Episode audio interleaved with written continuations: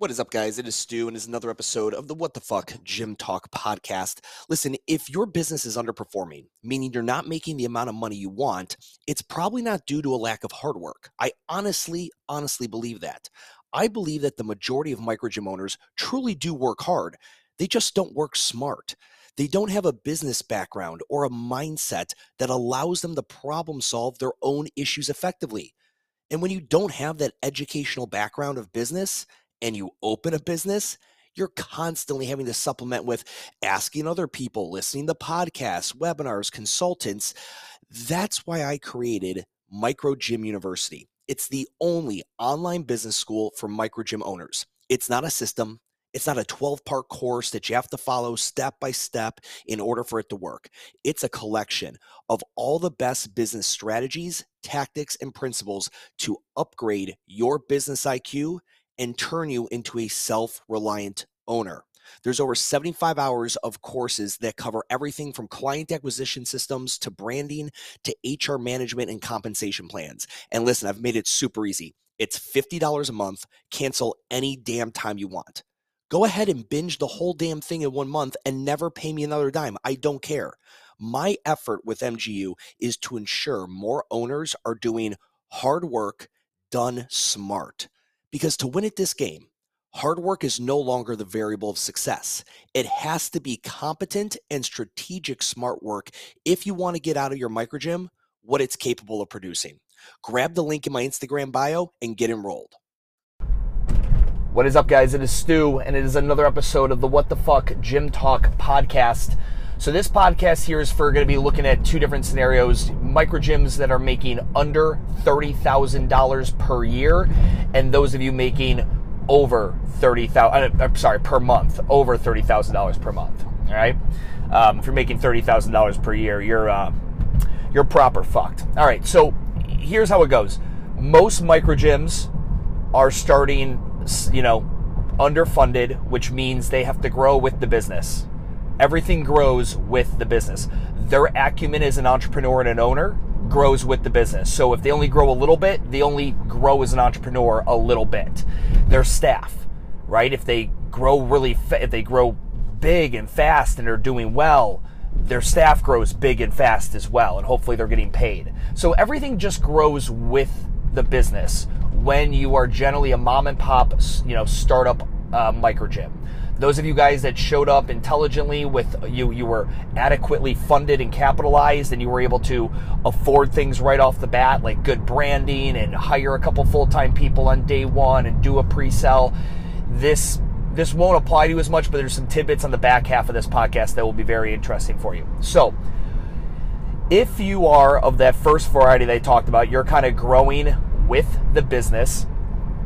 What we end up seeing is that micro gyms in that zero to like $20,000 a month range, the getting there is generally relatively easy and you can kind of slip, trip, and fall into it. Right? You don't even have to be that proficient of an owner to get there. You own a brick and mortar fitness facility, you should be able to get up to $20,000 per month in recurring, monthly recurring revenue relatively soon. That's why we generally see most micro gyms easily survive three to five years. You know, Greg Glassman, the founder of CrossFit, was always he always would have a line he would brag about. He'd say, "We pro- CrossFit probably has the highest success rate of any small business in the United States, considering most small businesses, you know, stats that are provide, provided by the SBA." show how many small businesses go out of business in the first year, the first two years, whatever it may be.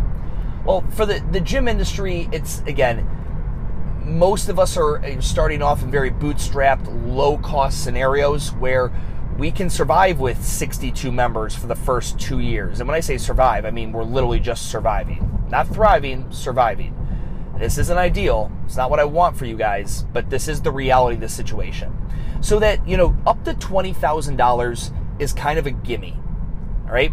If you're currently been doing this for, you know, a year or more and you're not making $20,000 a month, there is something significantly wrong, but I guarantee you it is the easiest fix. All right? If you're not making $20,000 per month and you've been doing this for 18, 24 months, you have one or two big things that are preventing you from doing it, but they're the easiest. It's like you have a clog and it's an obnoxiously large clog, but once you remove that clog, you will surpass that 20 you'll get to that $20,000 mark and even surpass it pretty easily. Generally, and again, this is so there's so many variables, so I don't even know if I want to make this next statement, but generally what I see is it's typically owner based where the owner has not prioritized the business. They're in a hobby mode. They are working out twice a day instead of doing certain. I mean, it's basic tasks. Like if I were to give a keynote and say, okay, these are the main things I see when I work with a gym that's making less than $20,000 and they've been in business for almost two years. And everyone's like, fuck, they're not doing this, that, and the other thing. They weren't doing that. No wonder they weren't fucking doing well. They're just like duh things. So if you're one of those owners and you don't believe what I'm saying is accurate, like, no, I've got it all handled, I've got it all checked out, I still can't make $20,000 a month, holler at your boy. Shoot me a message, okay? If you were, you know, in that next realm, that like 20 to 30 kind of range, and it, you know, maybe we can call it like 35, that's kind of this next tier where what that requires in most scenarios for you to get there is typically going to be two things. It is going to have to be smarter HR management and it has to be client acquisition systems. That's where we get into do you know how to make clients show up, right, through your marketing efforts? And when they show up, you know how to close them? So it's a funnel, it's a sales flow, it's all that fun shit. And I apologize, this might get a little, uh, might be some noise here. I'm going through a car wash. Stu, is going through a car wash the ideal time to record a podcast? Probably not fuckface, but uh, I got shit to do today, and this is my opportunity to record a podcast. So, um, again, the thing that's going to get you from the twenty to thirty thousand, or let's call it thirty-five thousand dollars a month, is refinement in HR. And what I, in generally, what refinement in HR means at that moment in time is investing in it, because you as a single owner, you're probably not going to get away with you doing all the fucking jobs and get it to $35,000 or just over that $30,000 a month mark. You're going to need to invest in good people.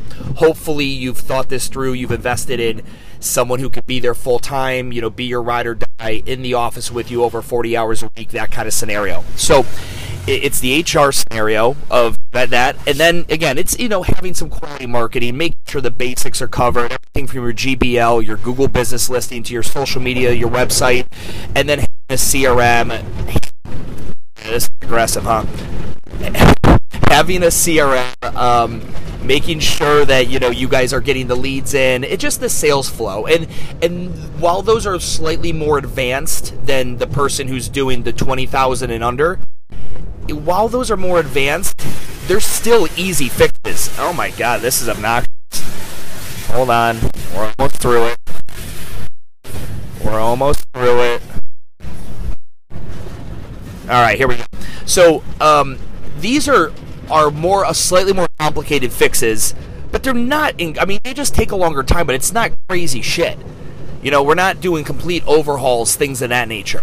It's just literally installing workflow and systems that you don't otherwise currently have.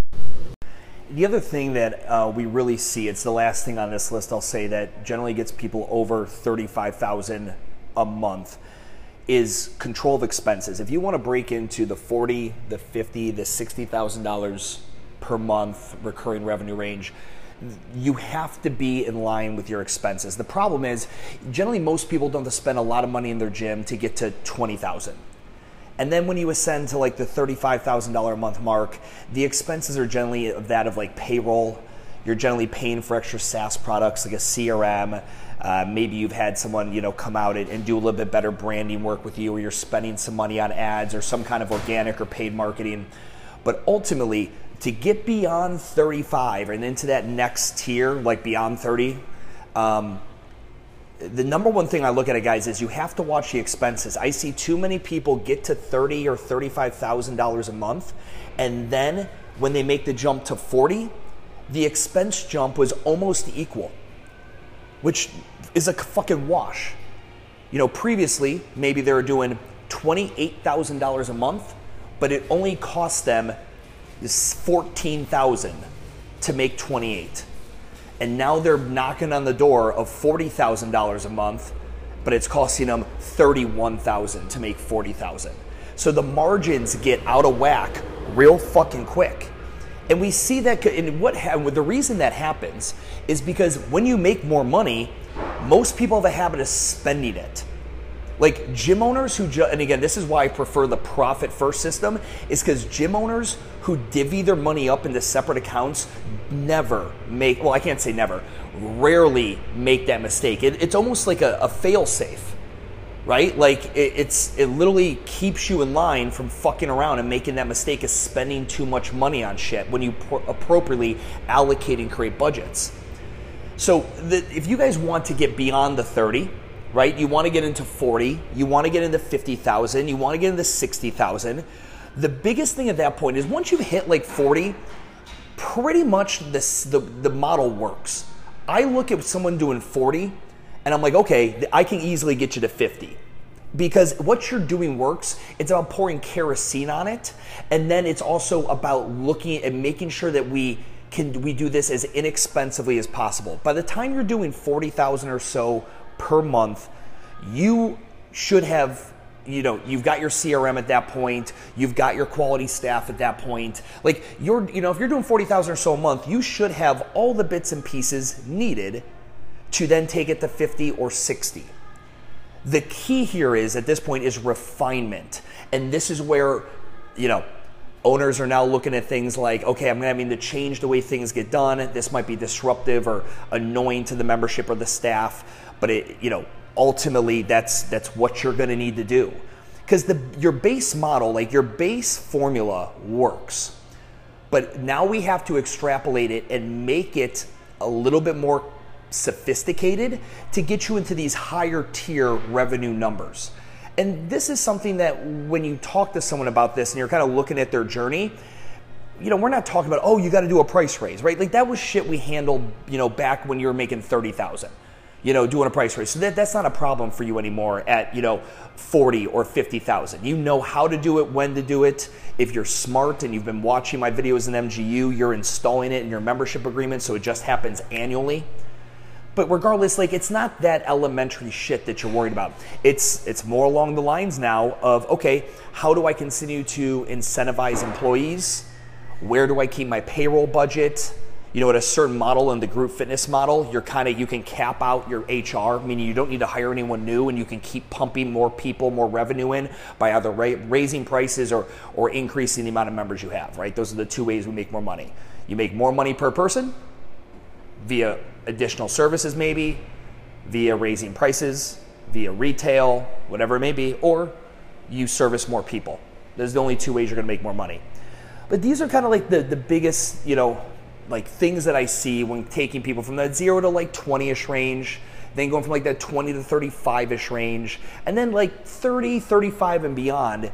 It's much more of a magnifying glass that's needed. And a lot of times, and I'll be 100% honest with this, I know this was my fault. A lot of times, the things that prevent you from getting into those higher tier monthly recurring revenue levels is the owner. The owner gets in the way far too fucking often. And there's a certain stage where the owner is the leader of this thing in the early stages when they were making fifteen to twenty thousand dollars a month and they're doing everything. And that kind of battle tests them and it makes them prideful. And, it, and again, they get set in doing it their ways. And then they hire some people and hopefully they delegate really well and they give other people responsibilities and they don't micromanage. And that goes ahead and that gives them the, the bandwidth to go ahead and kind of back out a little bit, letting other people take the reins in that like maybe you're doing thirty, thirty-five thousand dollars a month.